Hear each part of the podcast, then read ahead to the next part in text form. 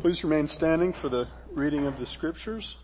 Uh, I will be in Romans chapter 9, verses 14 to 23. That's a little different than what the bulletin says, but Romans 9, 14 through 23. What shall we say then? There is no injustice with God, is there? May it never be. For he says to Moses, I will have mercy on whom I have mercy, and I will have compassion on whom I have compassion. So then, it does not depend on the man who wills or the man who runs, but on God who has mercy. For the scripture says to Pharaoh, for this very purpose I raised you up, to demonstrate my power in you, and that my name might be proclaimed throughout the whole earth. So then he has mercy on whom he desires and he hardens whom he desires. You will say to me then, why does he still find fault? For who resists his will?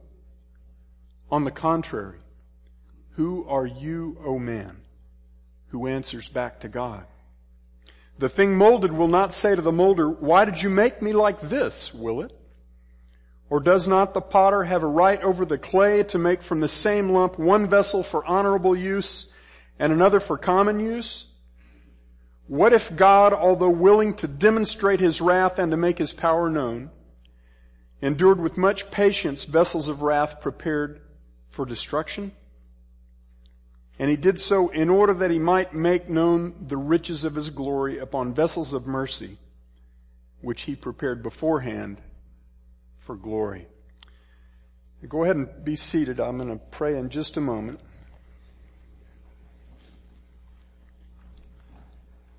I want to say up front that the passage we're examining this morning is not an easy one. but it is, it is a critically important one. Paul says in this passage things that we uh, are going to find a little hard to accept. Uh, but we'll, we'll see that Paul makes the uncompromising case that the eternal destinies of men are determined entirely by God. And even though Paul will go on later in this epistle, just as he did in earlier chapters, to talk about the necessity for men to place their faith in Jesus Christ in order to be saved, Paul will not explain to us how to reconcile God's sovereignty with man's responsibility. He's going to raise the very questions that he knows will arise in our own minds, but his responses will not line up perfectly with our logic. Instead, the answers that Paul presents to us will call us to a response of humility. A response that we must have as creatures who will never fully comprehend our Creator. And at the same time, who will never have the liberty to impose upon Him our conceptions about how He should act.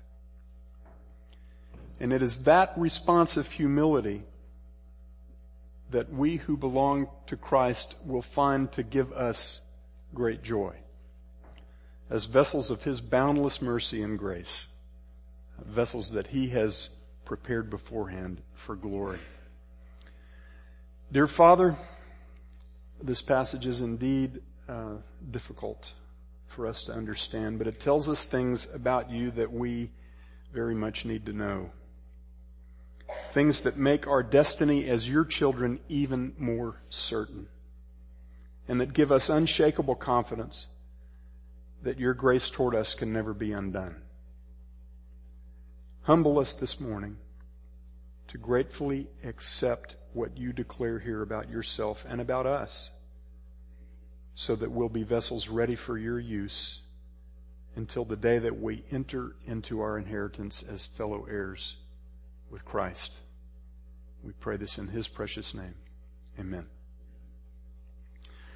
Last week we uh, considered an Old Testament example in which God responded to a complaint that's fairly similar to the one that Paul anticipates as he begins this next section of Romans 9.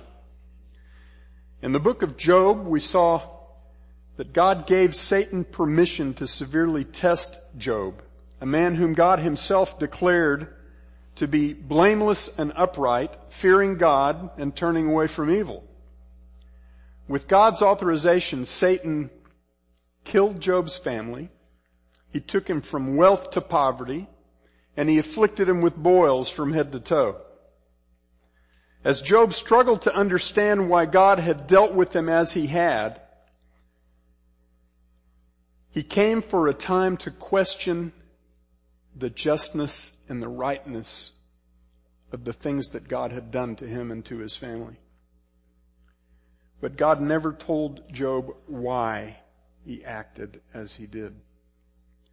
Instead, God's response to Job focused on his own character, on the infinite distinction between God's perfect understanding and Job's very limited understanding.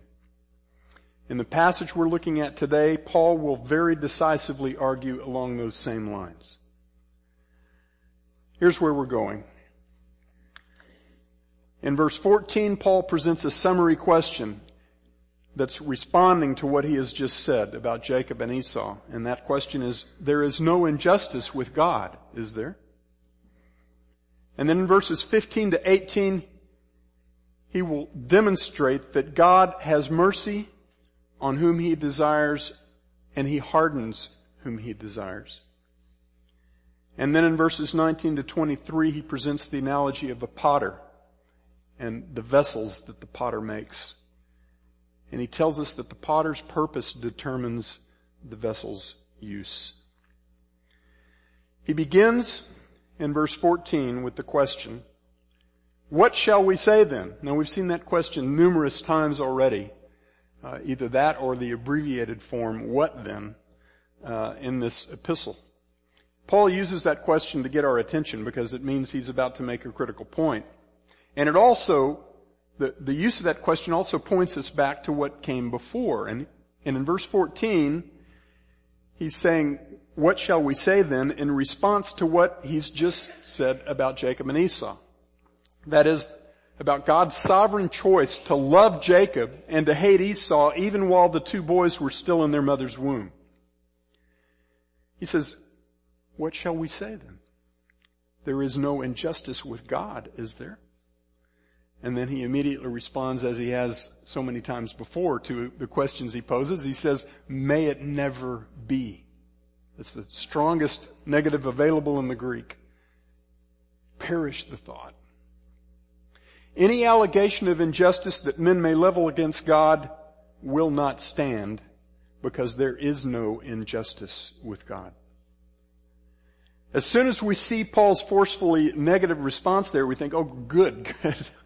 I'm so relieved. He's about to tell us something that will explain why God loved Jacob and blessed him and why God hated Esau and cursed, ended up cursing him. He's, he's going to tell us what the difference was between these two men so that all this will make good sense to us. But that isn't even remotely what Paul does. He does not make any effort to cater to our preconceptions about what should have governed God's actions toward Jacob and Esau. Instead, he goes back to Exodus to fortify what he just declared about the exclusive role of God's sovereign choice in determining each man's destiny. He quotes a passage that comes from Exodus 33, and this interaction between God and Moses happened right after the golden calf incident. After Israel committed this grievous act of idolatry, idolatry, Moses pleaded with God, asking him to spare the entire nation of Israel from his fierce judgment, the judgment that Moses admitted that Israel deserved because of their idolatry. But God said to Moses, I will have mercy on whom I have mercy, and I will have compassion on whom I have compassion. Paul exactly quotes Exodus 33:19 here in Romans 9:15. And then Paul draws a conclusion from that declaration from God. He says, so then, it does not depend on the man who wills or the man who runs, but on God who has mercy. It does not depend on the man who wills or the man who runs. Now, the idea of running is a, a common idea in Paul's epistles. He uses running as an analogy for the diligent pursuit of the things that God values. In 1 Corinthians 9:24 he says, "Do you not know that those who run in a race all run, but only one receives the prize? Run in such a way that you may win." And a couple of verses after that in 1 Corinthians 9 he says, "Therefore I run in such a way as not without aim. I box in such a way as not beating the air. But I buffet my body and make it my slave lest Possibly after I have preached to others, I myself might be disqualified. When Paul talks about running, he's talking about perseverance in the furtherance of God's agenda.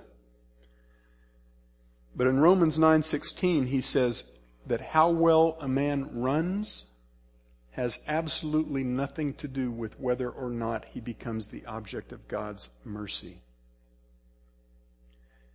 When he says it does not depend on the man who wills or the man who runs, what he's saying is neither your choice nor your performance will ensure that you receive God's mercy.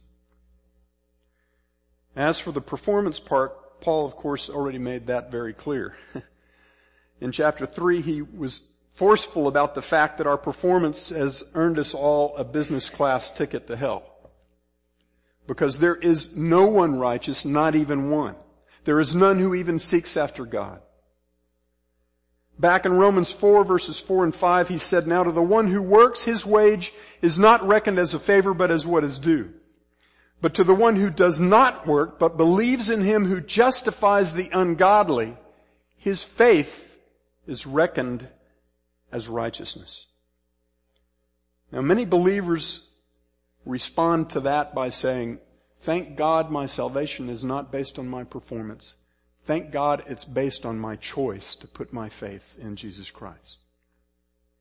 But that is also not what Paul is saying. Because he says, not only does it not depend on the man who runs, it does not depend on the man who wills. But it depends only on God. See, it's not about us choosing God, it's about God choosing us.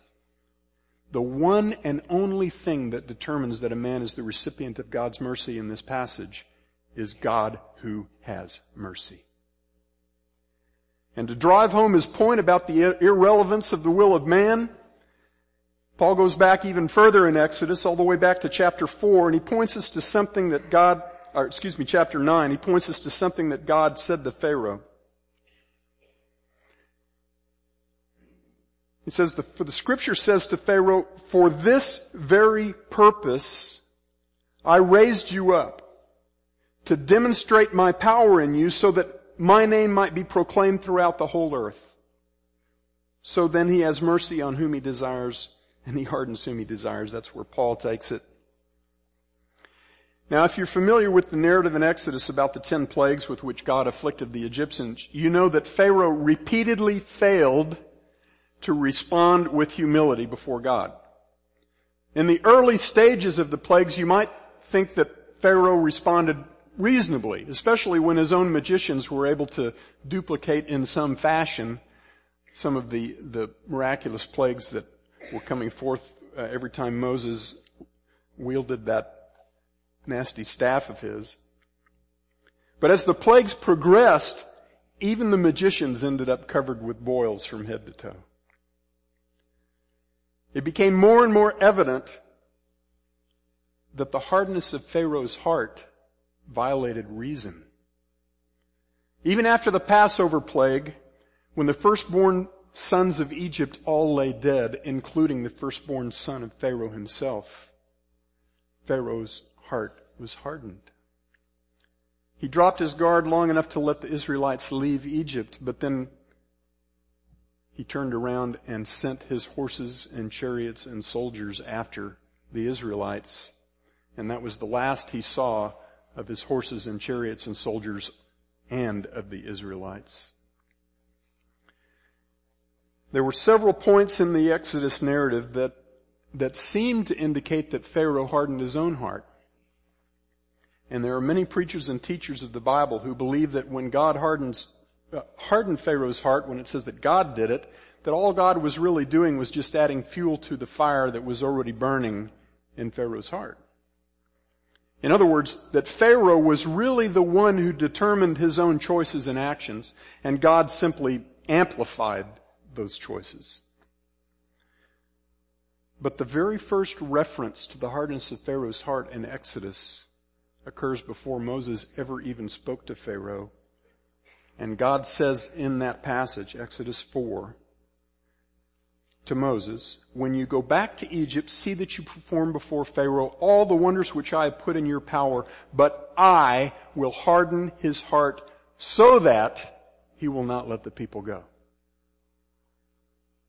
And then he says, thus you shall say to Pharaoh, thus says the Lord, Israel is my firstborn, my son, my firstborn. So I said to you, let my son go that he may serve me, but you have refused to let him go. Behold, I will kill your son, your firstborn. God knew in advance that Pharaoh was going to stubbornly refuse to get the point of the ten plagues. And you know how God knew? Because God determined that Pharaoh, Pharaoh would stubbornly refuse the point of the ten plagues. God declared before the first plague that in the tenth plague he would kill the firstborn son of Pharaoh. And he did not present God did not present his actions as reactions in any sense. He didn't say, if only Pharaoh turns out to humble himself and respond rightly, then I won't have to harshly afflict the Egyptians. Instead, God declares in advance, I will harden his heart so that he will not let the people go. Those words mean what they say. If we try to water them down, we deny that which God has clearly and forcefully declared to be true. Later in Exodus 9, Moses, God says to Pharaoh through Moses, but indeed for this cause I have allowed you to remain. And I think a more literal translation is, I have caused you to stand in order to show you my power and in order to proclaim my name throughout all the earth. Paul cites that statement by God also in Romans 9 verse 17. He says, for the scripture says to Pharaoh, for this very purpose I raised you up to demonstrate my power in you and that my name might be proclaimed throughout the whole earth. And then Paul says, so then he has mercy on whom he desires, and he hardens whom he desires. Paul's not saying that God was trying to slap sense into Pharaoh to get him to respond rationally by escalating the plagues until Pharaoh got on board with God's agenda. He's saying the exact opposite. He's saying that Pharaoh exactly fulfilled God's agenda through his persistent stubbornness. The very reason that Pharaoh came into power in Egypt in the first place was so that the day would come when God would harden his heart. Because if Pharaoh's heart had not been hardened, then the world would not have beheld the fierce power of God over the mightiest king and the mightiest kingdom and over all the so-called gods of Egypt. In Exodus 12, just before the Passover plague, God says, Against all the gods of Egypt, I will execute judgments. I am Yahweh. In verse 18, having made the case based on God's dealings with Pharaoh, Paul says, so then he has mercy on whom he has mercy, uh, on whom he desires, and he hardens whom he desires. Nothing in the course of events that we find in Exodus depended on Pharaoh's choice. And that includes even Pharaoh's response to God. It was all and only a function of God's choice. I want to make an important clarification here. Even though God determines who will receive His mercy and who will receive His judgment, it can never be said that those who receive condemnation do not deserve it. Right? Even us who have been made the objects of God's grace and mercy deserve only condemnation. All have sinned and fall short of the glory of God. Romans 3.23. When God hardened Pharaoh's heart, that doesn't mean he took a righteous man and made him unrighteous. It meant that God took a man who stood condemned along with all other men, and he hardened that man's heart in order to manifest his own power. God will never condemn an innocent man. As Elihu said to Job in Job 37:23, God will not do violence to justice and abundant righteousness. Another point that I think should be made here is that God will never turn down anyone who cries out to Him for mercy. However you may struggle with what the Bible says about God's sovereignty over the destiny of men, the fact is God's Word clearly declares that He is eager to show mercy to men. I'm going to quote my brother Bob Deffinbaugh from the message that he did on this very same passage. He said, one of the key words in our passage is the word mercy. In tracking the use of this word in the New Testament, I learned something very significant. No one ever called upon our Lord for mercy and was turned away. No one ever came to our Lord and asked for mercy and received a response like, well, you're not one of the elect. I'm sorry, you'll have to go away. Every individual who asked Jesus for mercy in the Gospels received it. Those who spurned His grace are the ones who were condemned. End of quote.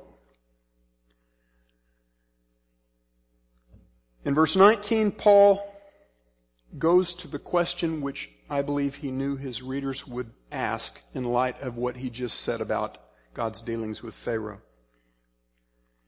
He said, you will say to me then, why does he still find fault? For who resists his will? Now personally, I don't think that that's an exceptional question that only the most skeptical or rebellious of people would raise. I think the you Paul is talking to is everyone who's reading these words. I've heard this same essential question from believers who are simply trying to understand all of this as well as they can. The question is, if God determines to show mercy to some and to harden others, then how can he find fault with the one whose heart is hardened toward him? If his will overrides the will of men, how can he hold men accountable? In verse 20, Paul begins his reply with the words, on the contrary.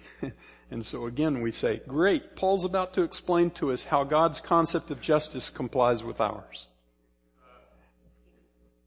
But that is not what Paul does. We want Paul to say, oh no, you just misunderstood me.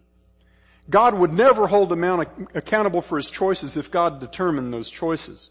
God only holds us accountable for the choices we make from our own free will. You know what? If that's what Paul wanted to say, this was the perfect opportunity for him to say it.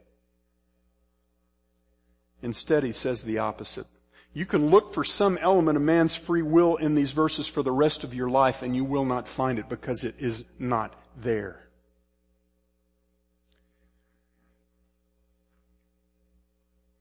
Paul says, Who are you, O man, who answers back to God? The thing molded will not say to the molder, why did you make me like this? Will it? And if you tie that back to what he just said about Pharaoh, I think the point is again very clear. See, Pharaoh didn't get to say to God, how can you judge me for a hard heart when you're the one who hardened it? You could have made me different than you did. So it's unjust for you to judge me. Paul doesn't even begin to entertain that kind of response. He says, who are you, O man, who answers back to God? Isn't that what Job, what God said to Job? Who are you? He said, who is this that darkens counsel by words without knowledge? Now gird up your loins like a man and I'll ask you and you instruct me. Where were you when I laid the foundations of the earth? Tell me if you have understanding. The problem is, Job had no more understanding than you and I do. At that point, Paul moves further into the analogy that he introduced in verse 20. The analogy of the potter who creates different kinds of vessels out of clay. And there are several passages in, in Isaiah and Jeremiah that use this same analogy of the potter and the clay. And at the heart of all of them is the assertion that God does with men and nations as he wishes because he's the one who created them. The point is that the one who creates a vessel has the prerogative to determine what he does with the vessel. As Paul expands on this analogy in the next few verses in Romans 9, he again pulls no punches. He does not in the slightest way water down anything that he's already said. Instead, he makes it even more forceful. Verse 21, he says, Or does not the potter have a right over the clay to make from the same lump one vessel for honorable use and another for common, dishonorable use. What if God, although willing to demonstrate his wrath and to make his power known, endured with much patience vessels of wrath prepared for destruction? And he did so in order that he might make known the riches of his glory upon vessels of mercy which he prepared beforehand for glory. Now, I believe both of the outcomes he talks about here are eternal outcomes, not temporary ones, as some would say. The phrase in verse 23, prepared beforehand for glory, taken in this context, the context of Romans 8 and 9, can only mean prepared for heaven. Because if you go back to Romans chapter 8, every time Paul talked about the glory to which we are looking forward, he was speaking of our entry into our inheritance as fellow heirs with Christ. He was talking about the day that we get to stand in the presence of God without sin.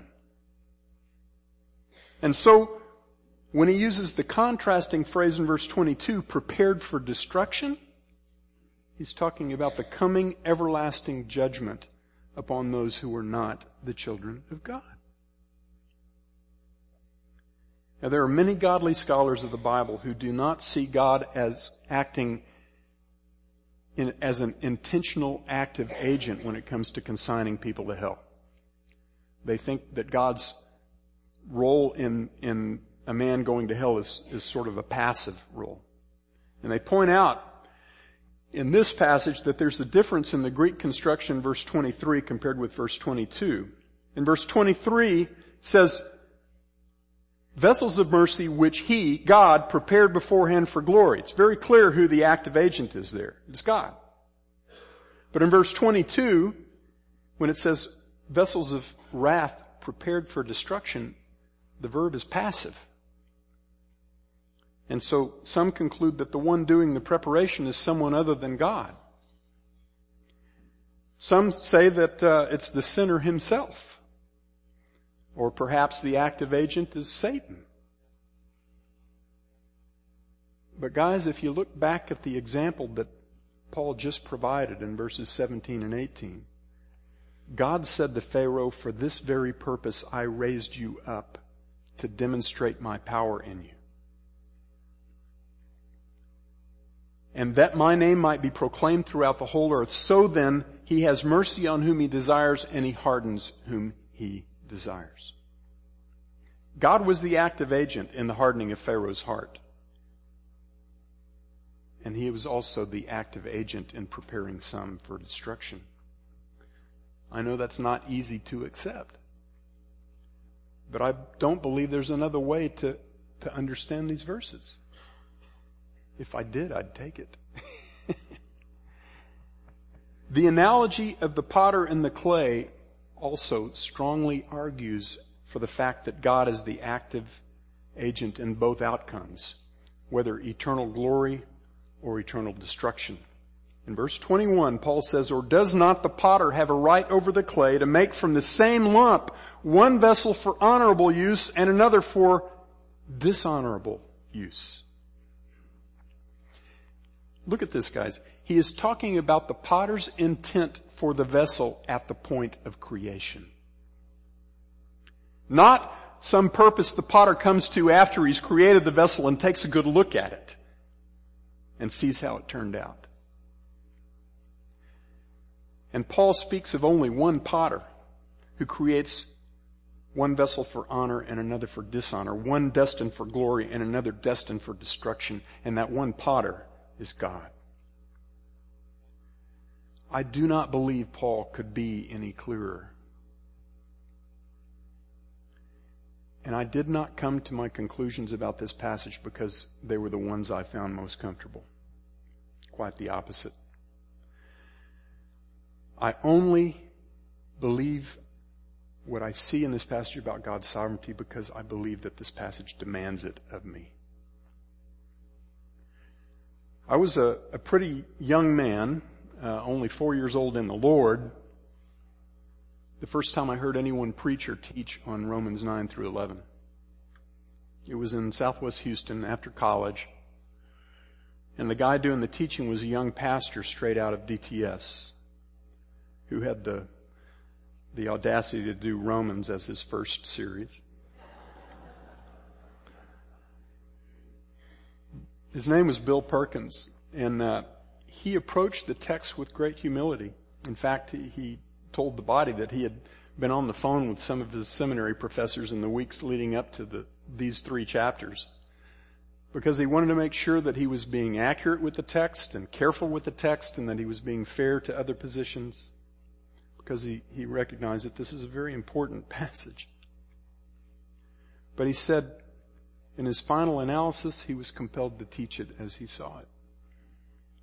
And then he added, this isn't the way I wanted to see it. I sat through that series of messages and I had the same reaction. This isn't the way I want to see it. I went home, I stewed on it, I read the passages again, and I read them again, and I prayed, and the more I looked at them, the clearer they became. In fact, I concluded that Paul was going out of his way to be clear. He asked the same questions and concerns that I had.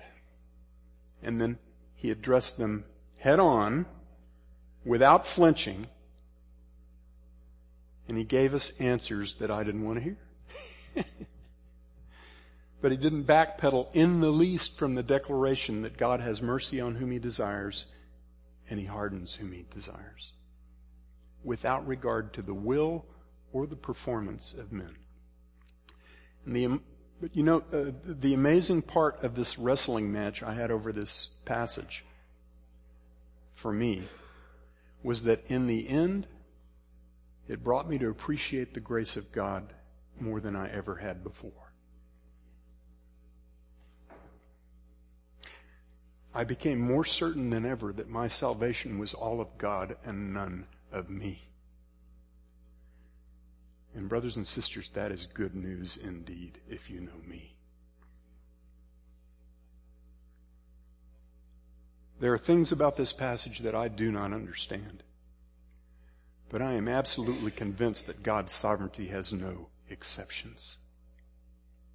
And I find that exceedingly comforting. Where does this leave you if you are hearing all this and you haven't yet trusted Jesus Christ as your Savior? How can you possibly know whether you are among those that God has chosen? Well, fortunately, God hasn't been at all unclear about the answer to that question. You must take God at His word by trusting in Jesus Christ as your one and only Savior. Then you will know that you are God's child and that your name was written in the Lamb's book of life from before the foundations of the world. If you die without coming to faith in Jesus Christ, then you were not among God's elect. From man's perspective, it's all about faith. Faith in Jesus Christ. John 3:16 for God so loved the world that he gave his only begotten son that whoever whoever believes in him should not perish but have eternal life. The only way that you or I can know that we are the chosen of God is that we have put our faith in Jesus Christ. It's that simple. This powerful passage makes us privy to an amazing aspect of the working of God, but it does not change the fact that we must come to faith in Jesus Christ in order to be saved. Instead, it establishes that fact. There are a couple of other things that I think must not go unsaid at this point. First, I'd be seriously remiss if I didn't point out that there are passages in the Bible that look at God's choosing from the other side, from the perspective of man's responsibility. There are passages that view man's response to God and man's role in coming to repentance and faith from a different angle than that which Paul is presenting here, and many of those passages were written by Paul. In fact, when we get to the end of chapter 9 and into pretty much all of chapter 10, Paul's going to return to the emphasis that he presented in chapters 3 and 4 on man's responsibility to believe in Jesus Christ. And he's going to connect all that God's been doing with both Israel and the Gentiles to that matter of faith at the same time that he ties it to the sovereign choosing of God. And he's not going to tell us how those two perfectly work together. There are also passages that seem to indicate that God doesn't force his will upon men in every case or in every sense. Now bear with me for a minute. 2 Peter 3 9, Peter says, the Lord is not slow about his promise. I'm just going to turn that off for a minute. The Lord is not slow about his promise as some count slowness, but is patient toward you, not wishing for any to perish, but for all to come to repentance. 1 Timothy 2, 1 through 4. Paul tells Timothy to make entreaties and prayers and petitions and thanksgivings on behalf of all men, for kings and all who are in authority in order that they may, that we may lead a tranquil and quiet life in all godliness and dignity. And then he says, this is good and acceptable in the sight of God our Savior, who desires all men to be saved and to come to the knowledge of the truth. Now some, in an effort to avoid any gaps in their theology, argue that the all in those two passages means all of the elect. That may be right, but I am not sure it's immediately obvious from the passages themselves. Matthew chapter 23 verse 27, Jesus said, O Jerusalem, Jerusalem, who kills the prophets and stones those who are sent to her, how often I wanted to gather your children together the way a hen gathers her chicks under her wings and you were unwilling. And you know what? In both instances of the word, I wanted to gather you under my wings and you were unwilling. The Greek word is the word for I will, to, to will. It looks to me like a battle of the wills in which God did not force his will on the people of Jerusalem. Okay? So there are some contexts in the Bible in which God does not seem to force man compliance with that which he says he desires, at least for a time. Now I point all that out simply to make the point that there is more to the issue of God's sovereignty and man's responsibility than is presented in this one passage in Romans 9. But having said that, I must add that I believe Romans 9 is one of the clearest statements in all of scripture. I do not believe it is unclear. And I believe that it tells us that God is absolutely sovereign in choosing those who will come to faith and be saved and in choosing those who won't. I believe that other passages that approach the same issues from the perspective of man's responsibility can never be seen as watering down what Paul says here. The sovereign election of God is not a poorly substantiated doctrine and it is not unclear in the passages that present it. It's presented emphatically, repeatedly, and clearly. And I believe God intends for us to humble ourselves to accept it just as He has presented it. But I believe even Paul tells us that we will not fully resolve the tension that this te- teaching creates in our minds. I'm going to jump ahead for a moment to chapter 11 of Romans. We'll see this again in a few weeks. But I just want to point out to you how Paul ends this whole discussion about God's sovereign dealings with the Israelites and with the Gentiles to bring about his plan of redemption. He says, Oh, the depth of the riches both of the wisdom and the knowledge of God. How unsearchable are his judgments and unfathomable are his ways. For who has known the mind of the Lord or who became his counselor? or who is first given to him that it might be paid back to him again. For from him and through him and to him are all things. To him be the glory forever. Amen. God has told us a great deal regarding his character, his works, and his ways. But there is very much about God that we cannot possibly comprehend even when we finally get to see Him without having to look through the clouded glass of our sin, He will still be the Creator and we will still be the creatures. When Job questioned the justness of God, God's response was all about the infinite gap between Job's understanding and God's understanding, between God's knowledge and Job's knowledge, between God's character and Job's character. And you know what? That was the, that was God's answer to Job. That was it. That was exactly the answer that Job needed, and it was the only answer that Job needed. Are you willing to be content with that answer? Beloved, if you demand of God that He make everything about His ways perfectly sensible to you before you will submit to Him, then you will never submit to Him. And that will be very bad for you. Another point that I think must be made in connection with all that we've seen in this passage. A point that I believe goes to the essence of God's character as He Himself proclaims it to be. Is that God delights in mercy, not in judgment.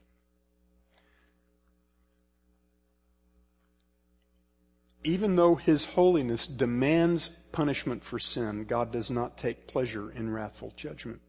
Let me give you a little bit of evidence for that so you think I'm, you, I hope you'll realize I'm not making it up. I believe the most foundational declaration in all of scripture regarding God's essential character is that which he declared to Moses in Exodus chapter 34. When Moses said, God, show me your glory. And God caused his glory to pass in front of Moses, but he, he partially veiled it so Moses wouldn't die. And as the glory of God passed by in front of Moses, God made this declaration about himself. The Lord, the Lord God, that's Yahweh Elohim, compassionate and gracious, slow to anger and abounding in loving kindness and truth, who keeps loving kindness for thousands, who forgives iniquity, transgression, and sin. Yet he will by no means leave the guilty unpunished visiting the iniquity of the fathers on the children and on the grandchildren to the third and fourth generations. Now twice after God made that initial declaration in Exodus, once in Numbers and once in Nahum, that declaration is quoted in both parts, the positive and the negative. But six times in the Old Testament, only the first part is quoted. And only once in the eight times that this passage is cited in the rest of the Bible after Exodus 34 is the focus on God's judgment. Every other time, the focus is on God's mercy. God is not anxious to judge. He declares of himself that he's slow to anger, that he delights in compassion and grace and loving kindness and forgiveness. In Ezekiel 18, Verse 23, God says, Do I have any pleasure in the death of the wicked rather than that he should turn from his ways and live? a little later in that same chapter, God says to Israel, Cast away from you all your transgressions which you have committed and make yourselves a new heart and a new spirit. For why will you die, O house of Israel? For I have no pleasure in the death of anyone who dies, declares the Lord God. Therefore repent and live. God declares of himself that he has no pleasure in the death of a sinner. And yet death, both physical death and spiritual death, is still the consequence. It is still the curse that God imposed upon men because of our sin. Death is still the destiny of unrepentant sinners, even though God says he takes no pleasure in it. Isaiah 28 is one of many passages that speak of God's coming cataclysmic judgment upon mankind for their rebellion against him. And look at what God says about how he views his task of judgment. It says, for the Lord will rise up at Mount, as at Mount Perazim and he will be stirred up as in the valley of Gibeon to do his task, his unusual task, and to work his work, his extraordinary work. And then in verse 22 at the end, we find out that that work is the work of decisive destruction on all the earth. Those two verbs, or those two uh, adjectives that are used to describe the task, both have the connotation of strange or foreign. God's strange work. Can it be that the holiness of God demands a fierce judgment against all unholiness and unrighteousness of men, even though that judgment does not give God pleasure? I believe God's own answer to that question is yes. Do we understand how an all-powerful and all-knowing God could be compelled to do something that does not give him pleasure? I don't know about you, but I can't figure that out. Does my lack of understanding of such things means that I'm free to pick and choose the things I'd like to believe about God and to pass on the things He declares about Himself that are hard for me to understand? No, it does not. God demands of me and of you one response fundamentally to those things that He says about Himself, whether we comprehend them or not. And that response is uncompromising humility.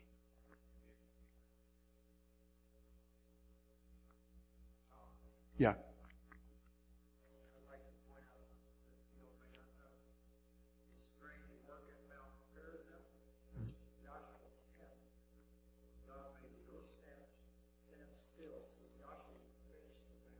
Hmm.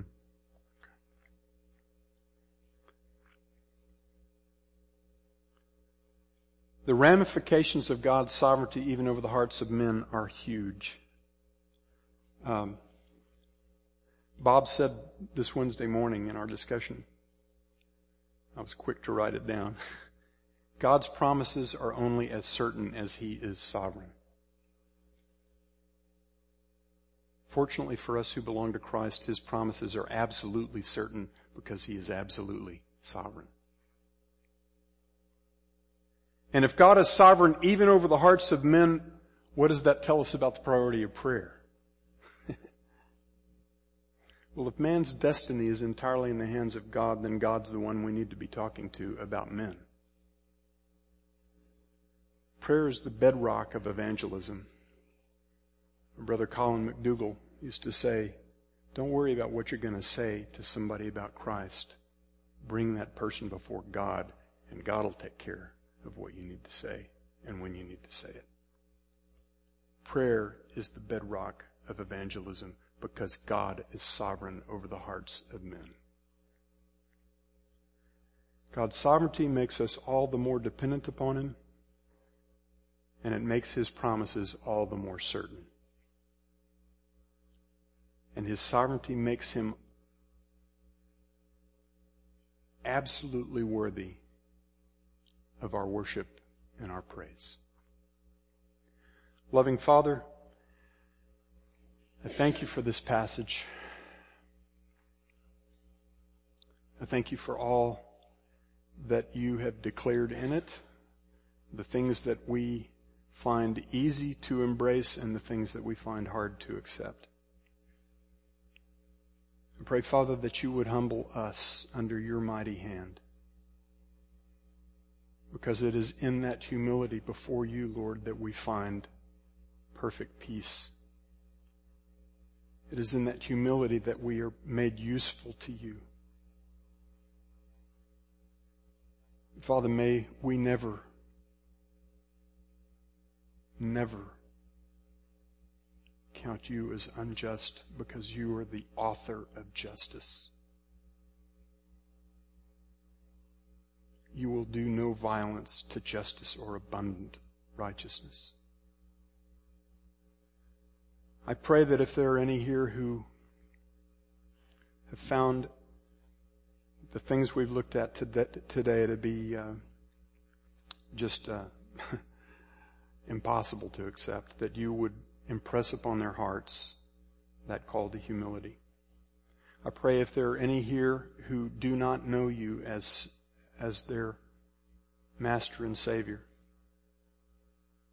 that you would draw them to your son, as Jesus said must happen in order for a man to come to him.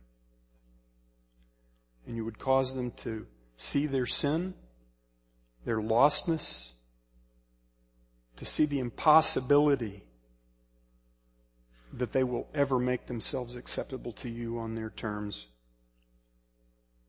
by their strength, and that they would trust in Jesus Christ alone. Father, um, go with us and use these powerful truths for your perfect purposes in our lives. We ask this in Jesus' precious name and for his sake. Amen.